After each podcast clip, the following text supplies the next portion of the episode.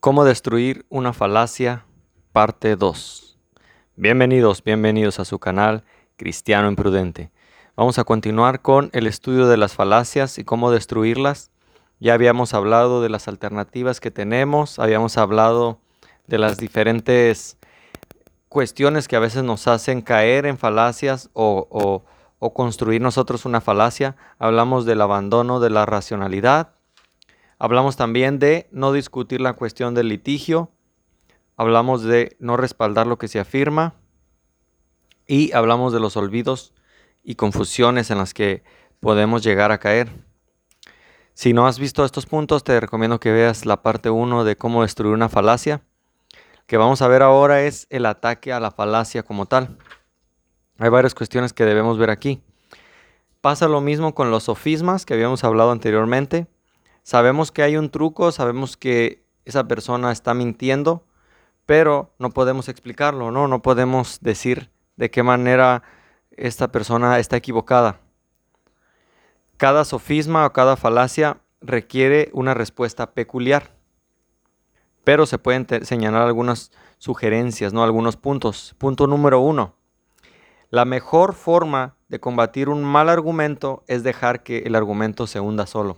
No, no tratar de responderlo, sino seguir preguntando acerca del mismo argumento hasta dejar que el mismo argumento se hunda solo. Alguien muy bueno para esto es Greg, Greg Kukul. No sé si estoy pronunciando mal su apellido, pero él en su libro Tácticas, un libro que te recomiendo, un libro que aún no he leído, pero he visto citado y he visto algunos videos del mismo autor donde explica algunos de estos puntos. Él habla de esto, dejar que el argumento se hunda solo por medio de las preguntas, ¿no? Haciendo preguntas, dejando que el argumento se hunda solo. Lo más sencillo para dejar que ese argumento se hunda solo es reconstruirlo en su forma estándar. Es decir, eh, hacer que sobresalgan sus propias contradicciones o sus creencias.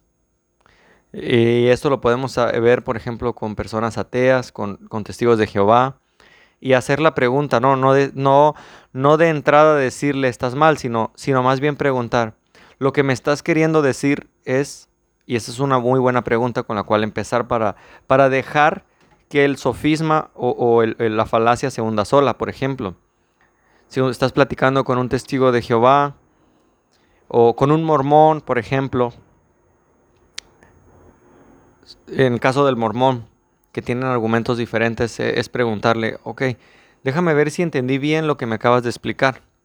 Si entendí bien, lo que me quieres decir o lo que me quieres dar a entender es que Jesús y Satanás eran hermanos. Si me estás queriendo dar a entender eso, entonces esperar a que Él responda y dejar que Él se hunda solo con el argumento, ¿no? En el caso de un testigo de Jehová, bueno, lo que me estás queriendo decir es que Jesucristo es una criatura que recibió adoración y que Dios prohíbe que se adore a una criatura, pero, pero que a pesar de que Dios prohíbe que se adore a las criaturas, Jesús recibió adoración y nunca reprendió a nadie por eso. Y dejar que Él responda. El caso del ateísmo, por ejemplo, me estás queriendo decir que un, un momento en el cual no había nada, absolutamente nada, no estamos hablando de un vacío cuántico, un vacío cuántico no es la nada, un vacío cuántico hay partículas. Pero tú me estás queriendo decir que antes del vacío cuántico, cuando no había nada, de repente surgió algo y dejar que la persona responda y se hunda con su propio argumento. Esa es la manera, una, la manera número uno de atacar una falacia. Dejar que la falacia se hunda sola. Punto número dos.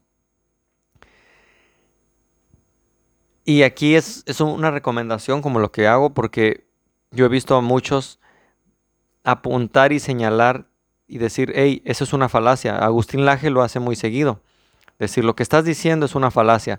Y la recomendación en este, en este breve estudio que estamos haciendo es, no emplear la palabra falacia o, señalar a alguien de, falaz. A, nadie nos gusta que nos acusen de, falaces, ¿no? Es un término que incluso puede resultar insultante para quien entiende que es una falacia, porque para quien no lo entiende tal vez se sienta ofendido, pero porque ni siquiera sabe de qué le estás hablando, ¿no? Pero quien sabe lo que es una falacia y, y tú le dices, eso es una falacia, de entrada se va a sentir ofendido y de entrada ya habrá puesto una barrera para decir, eh, me estás ofendiendo, ¿no? Tal vez no lo dirá, pero se, se sentirá insultado.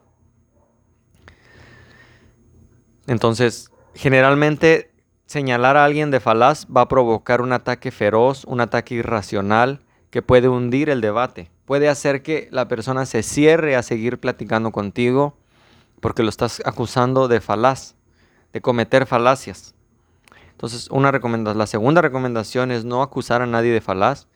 Y es una recomendación, como repito, porque grandes debatientes como Agustín Laje, como incluso creo haber escuchado también a César Vidal, decir, hey, eso que dices es una falacia. porque es una falacia? Por esto, esto y esto, ¿no? Pero la recomendación es de inicio no señalar a nadie de falaz porque se, se cerrará a, discusión, se cerrará y provocará tal vez un contraataque feroz hacia ti, hacia tu persona, un ataque irracional que puede hundir el debate y dejarlo estéril. Entonces, existen vías más sutiles para, para informar a los contrincantes que se han resbalado en su razonamiento, ¿no? Como la, el paso número uno, que era hacer preguntas. Lo que me estás queriendo decir es esto y esto, ¿no? Entonces no merece la pena malgastar el tiempo en una descripción técnica del error, ¿no? Como los usando términos que esa persona tal vez ni entiende. Sería mejor limitarse a señalar el, fallo en la premisa de la persona, la conclusión o la inferencia que esa persona hace. Sería más interesante y, y me ha pasado al inicio del cristianismo eh, digo, sigo batallando con eso, pero iba directo a decir, estás equivocado por esto y esto, ¿no?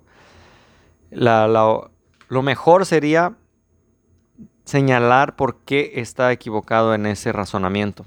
Punto 3. Son muy eficaces los ejemplos, usar ejemplos para explicarle a alguien de lo absurdo de su razonamiento, es decir, no ridiculizar, pero sí dar ejemplos de por qué lo que está diciendo no tiene sentido. Eh, vamos a tocar varios, varios sofismas que se puede utilizar para inspirarte en, tus debates. Punto 4. Un mismo error puede ser clasificado en diversos modelos de falacias. Y por eso es que vamos a hablar los diferentes tipos de falacias, los vamos a ver punto por punto.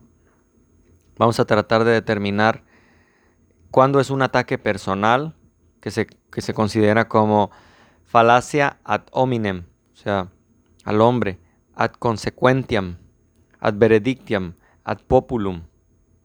O una pista falsa, es decir, te desvías del tema como habíamos hablado en el, en el video número uno. Desviarse del tema para dar una pista falsa, un sofisma patético o una apelación al tu quoque eh, que es como ridiculizar el, argumento. Es difícil enumerar todas las falacias que existen. Lo más importante aquí es limitarnos a denunciar aquella que parezca más flagrante, porque a veces una misma persona en un mismo argumento puede estar cometiendo muchas falacias.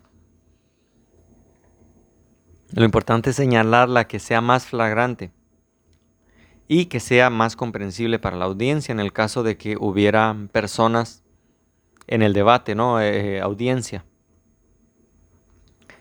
Entonces, la primer falacia de la que vamos a hablar hoy, por orden alfabético, es la falacia al accidente, falacia del accidente. Esta falacia sucede cuando se confunde la esencia con el accidente. Bueno, ¿y qué es esto, no? ¿Qué es la, qué es la falacia? Ahí está, listo. Tenía problemas ahí con mi celular. ¿Qué es, ¿Qué es el accidente y qué es la sustancia? Bueno, lo sustancial con lo adjetivo. Y en esta falacia caen quienes se dejan llevar por las apariencias. Recordemos Jesús dijo, no juzguéis para que no seáis juzgados. Y muchos usan ese argumento para decir que nunca se debe hablar, nunca se debe señalar el error, nunca se debe señalar a los falsos maestros. Y ese, ese sería un error grave.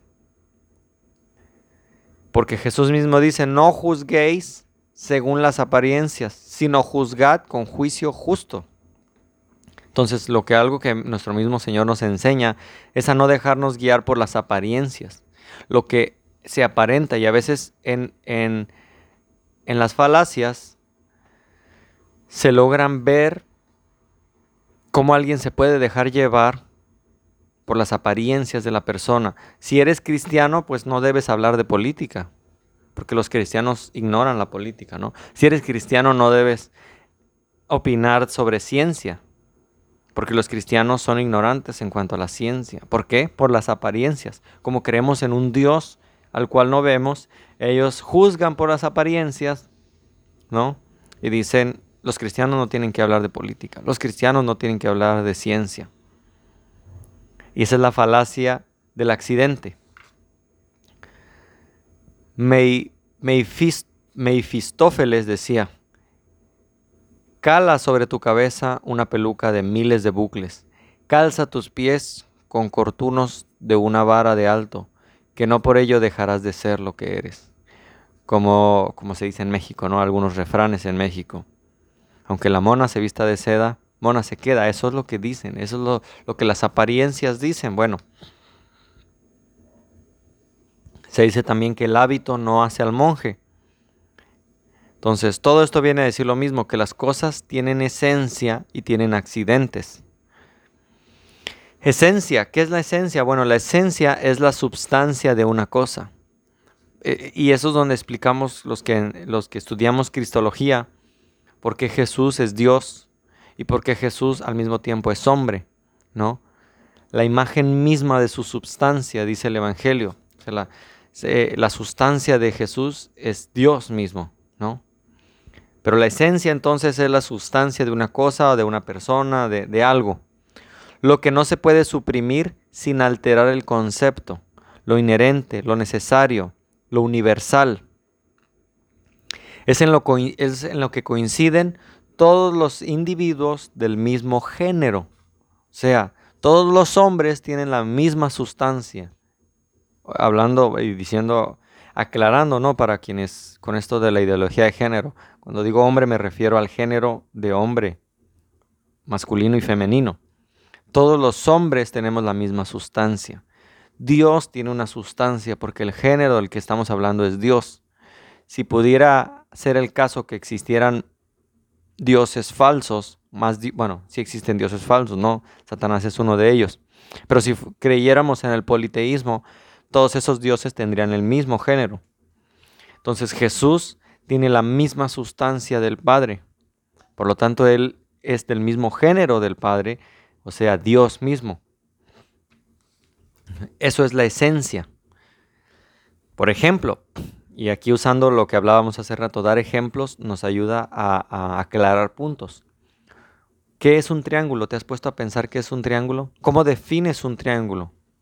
Un triángulo esencialmente es un polígono de tres lados. Ahora, hay triángulos isósceles, equiláteros, escalenos, y eso depende de sus, ángulos, ¿no?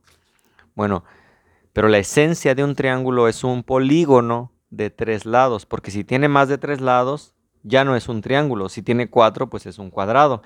Y no puede haber algo, con dos, dos, dos polígonos, ¿no? Dos, los, dos lados, perdón. Un triángulo entonces en esencia, en definición, su esencia es que tiene tres polígonos. Entonces, esto sería, nos da un aire abstracto de lo que es un triángulo, fantasmal, invisible, hasta que se reviste de accidentes. Y aquí es donde hablamos de los accidentes. Y accidentes no es, eh, no es algo como, como se me cayó por accidente, no nos referimos a accidentes. Por ejemplo, puede haber un triángulo de tiza. Tú puedes hacer un triángulo e-, en un, espejo de un parabrisas sucio, ¿no?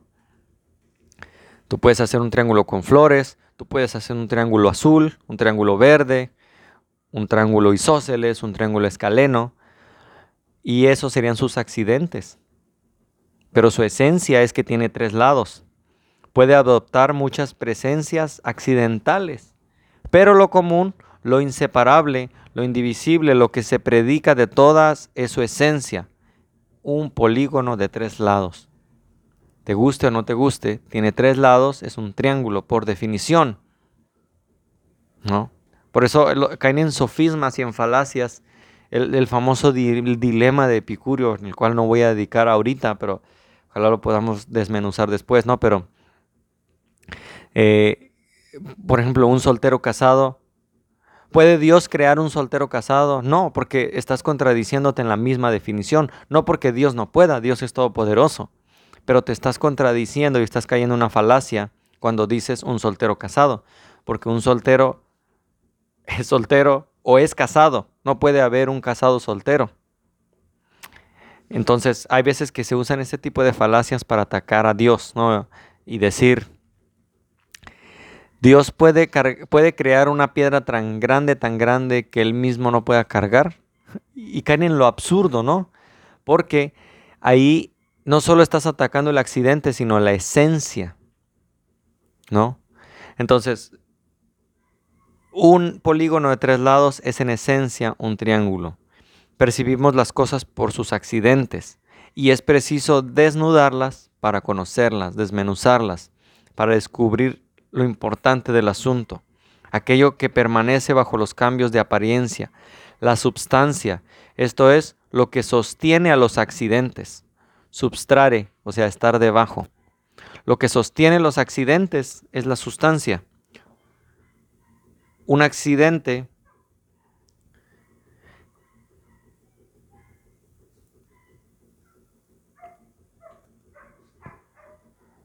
un accidente es eso, algo que, está por debajo de la sustancia. Una disculpa porque me quiere entrar una llamada y, la quiero colgar, entonces no alcanzo. Es el problema de usar un celular. Eh, es la una sustancia es lo que sostiene a los accidentes. Su sustancia es que tiene tres lados, un polígono de tres lados. Sus accidentes ya serían si está hecho de tiza, de tierra, con lápiz, con pluma, si es verde, si es rojo. Lo importante es que su sustancia se mantiene. Y el accidente es lo que sobreviene, del latín accidere, lo que particulariza las cosas. Es un triángulo, este es un triángulo verde, este es un triángulo rojo, su accidente sería el color propiedad accidental como esencial, lo que conduce a errores al generalizar y definir un triángulo. Sería definir un triángulo como decir un triángulo es un polígono verde. Entonces pudieras hacer un cuadrado verde y decir eso es un triángulo. Porque si cambiamos la definición de la esencia, diríamos que todo polígono verde es un triángulo. Tú pudieras dibujar un pentágono verde. Y si la definición de triángulo es polígono verde, un pentágono también es un, es un polígono. Y si lo pintas de verde, sería un triángulo. Eso es lo que se hace, hace el ateísmo muchas veces, lo vamos a ver más adelante, con sus preguntas falaces. Preguntas falaces que atacan el accidente, pero no la sustancia. Y caen en contradicción y las definimos mal y aceptamos definiciones mal hechas del ateísmo, tratamos de defender un concepto equivocado que ellos mismos tienen, pero nos, nos tratamos, nos desgastamos en defender una falacia del accidente. Y esa es la falacia que hemos visto el día de hoy. La falacia del accidente es dar una definición falsa del concepto. Pero aceptada por nosotros, ¿no? A veces aceptamos definiciones acerca de Dios que el ateísmo da cuando tenemos la definición de la Biblia y queremos defender la definición de ellos. O sea, queremos defender que un triángulo es un polígono verde, cuando un triángulo por definición es un polígono de tres lados, independientemente de qué color tenga. Atribuimos como esencial a todos los individuos de una especie una cualidad que solo conviene accidentalmente a alguno de ellos. Por ejemplo, hoy en día con esta famosa ideología de género, donde ya no saben qué es una mujer, ya no saben qué es un hombre, y se ataca la sustancia, se, se ataca lo sustancial, se ataca la esencia de lo que es un hombre, y se cae en el engaño, en el error de que ahora ya nadie sabe qué es un hombre. Tú puedes ser una mujer, tú puedes ser un hombre, tú puedes ser binario, no binario. ¿Qué es un hombre? Platón decía Epicteto. Platón era un filósofo, pero no por sus facultades dialécticas. Como Hipócrates era médico, pero no por su elocuencia. También yo puedo ser filósofo y cojo al mismo tiempo, y sin embargo, no habíais de imitarme en la cojera para ser filósofo. O sea, Epicteto decía, yo cojeo de un pie y soy filósofo. Para ser filósofo no necesitas cojear de un pie. Para ser filósofo necesitas cuestionarte. ¿De dónde vengo? ¿Quién soy? ¿Cuál es mi propósito? Filosofar no depende de que te parezcas en sus, en sus accidentes a los filósofos de antaño, no a Hipócrates, a Platón. No. Ser filósofo, por definición, sería el razonamiento, la eh, cuestionarte todo. Eso nos hace filósofos. Al ateísmo no le gusta que el cristianismo se autoproclame filósofo, pero aunque no le guste, por definición también somos filósofos. Filosofía es el amor a la sabiduría. Y los cristianos amamos la sabiduría. Amamos la sabiduría. Eso nos hace filósofos. Les guste a los cristianos o no les guste a los ateos, somos filósofos por la pura definición. Ahora, ya en los accidentes, soy filósofo cristiano como William Lane Craig, que es un filósofo cristiano. Eso ya es diferente. Pero, como decía Picteto, no necesito ser renco de un pie, como era él mismo, para ser filósofo. La definición por los accidentes traiciona al concepto. Y esto ocurre cuando se define la democracia por la educación y la seguridad social. Si definimos a las aves, por ejemplo, como vertebrados que vuelan, si diríamos un, ave es un vertebrado que vuela, entonces ya no, ya no serían aves ni los pingüinos, ni el pato Donald, que ya entraríamos en otro tema porque el pato Donald pues es un cuento o una caricatura.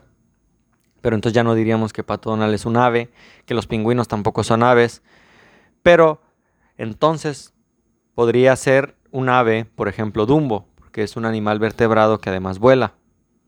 Dumbo también es un, es un, eh, es una caricatura.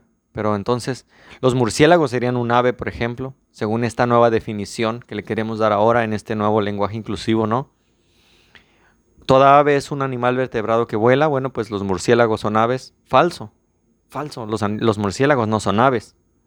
Pero sí son animales vertebrados que vuelan. Bueno, entonces, aquí es donde donde, como William Lane Craig dice en su libro Fe Razonable, pues eh, e, el progresismo, estas nuevas ideologías que vienen, no sobreviven, ¿no? Nadie, nadie es progresista en cuestiones de medicina, nadie dice, bueno, pues yo siento como que este, este medicamento te lo debes tomar así y así, porque yo lo siento, sin ningún estudio, ¿no? Sin ningún método científico. Nadie, no sobrevive en esas ideologías al método científico. dice, si, hubiera que juzgar a los filósofos por su barba, yo por, cierto ando queriendo dejarme la barba, si hubiera que juzgar a los filósofos por su barba, lo más justo sería poner a la cabeza de todos un macho cabrío. Entonces, es una falacia muy próxima a la generalización precipitada que se hace muchas veces en el cristianismo. Los pastores son ladrones, por lo tanto, todos los pastores son ladrones, ¿no? Hay pastores abusan de las ovejas, sí. Entonces generalizamos, ¿no? El cristianismo lastimosamente también hace lo mismo. Los políticos son corruptos, entonces todos los políticos son corruptos. Y eso sería la falacia de la generalización precipitada, que el ateísmo hace mucho con el cristianismo, entonces cuidemos nosotros también de no hacer lo mismo. Eh, decir todos los ateos son homosexuales, por ejemplo, eso no es verdad. Hay muchos ateos homosexuales y hay muchos que promueven la homosexualidad y son ateos. Pero decir que todos los ateos son homosexuales sería una generalización precipitada. La mayoría de las falacias del accidente se cometen al generalizar a partir de los accidentes de las cosas, lo que ocurre con más facilidad cuando los datos son insuficientes. Todos los españoles bailan flamenco, por ejemplo, ¿no? O todos los orientales saben artes marciales. No es preciso bailar flamenco para ser español, no es preciso ser oriental, perdón, dije occidental hace rato creo, pero no, no decir, ves a alguien con ojos rasgados decir de seguro sabe kung fu. No es necesario. Yo practiqué karate por mucho tiempo y soy mexicano. Entonces, estamos ante un carácter accidental que puede darse o no darse, ¿no? Saber karate no depende de tus ojos rasgados, saber bailar flamenco no depende de si eres español o no. Si juzgo todos los tabernáculos según los accidentes que la caracterizan en mi bisabuelo, construiré una falacia, una falsa generalización que no comprenderá la mayoría de los, de las, de los tabernáculos que rodean el planeta. Si considero esencial que Homero fuera poeta, podré afirmar que todos los hombres son poetas. Extraer conclusiones a partir de cosas que solo son ciertas accidentalmente, es decir, todos los que se dejan la barba eh, saben predicar bien, entonces si me dejo la barba voy a predicar bien. Eso sería la falacia del accidente. Si considero eh, eh, entonces las conclusiones a partir de cosas que solo son ciertas accidentalmente, terminaremos generalizando determinadas profesiones, jueces, policías, periodistas, el abuso en que pueden haber incurrido algunos de sus miembros, todos los jueces están comprados, dice la gente. Entonces, los políticos son unos golfos. Todos los presidentes son corruptos, por lo tanto, Andrés Manuel López Obrador es corrupto. Esa sería una falacia, porque tienes que demostrar y no poder dar una, una afirmación gratuita. Olvidan que lo mismo puede argumentarse sobre los cuchillos de cocina, los medicamentos, la libertad de prensa. El abuso no es un argumento contra el uso. Es la falacia del que juzga la feria no por lo sustancial, sino según le va en ella, dice, ¿no? Cada quien juzga como le va en la feria. ¿Qué mayor prueba de que nada aprovecha la filosofía, de que para nada sirve la filosofía, que el que algunos filósofos vivan en la pobreza? No, eso es prueba alguna, pues, como los campos, no todos los que se cultivan son fértiles. ¿no? Decir que porque estudias una carrera de ingeniería, pues te va a ir bien, y si estudias una carrera de contabilidad o qué sé yo, te va a ir mal. No, ninguna ni la otra. Esa sería también una falacia de generalización. Entonces, hasta aquí la primera falacia, la falacia del accidente. En el siguiente estudio vamos a ver la falacia de la afirmación gratuita. Dios los bendiga y gracias por compartir.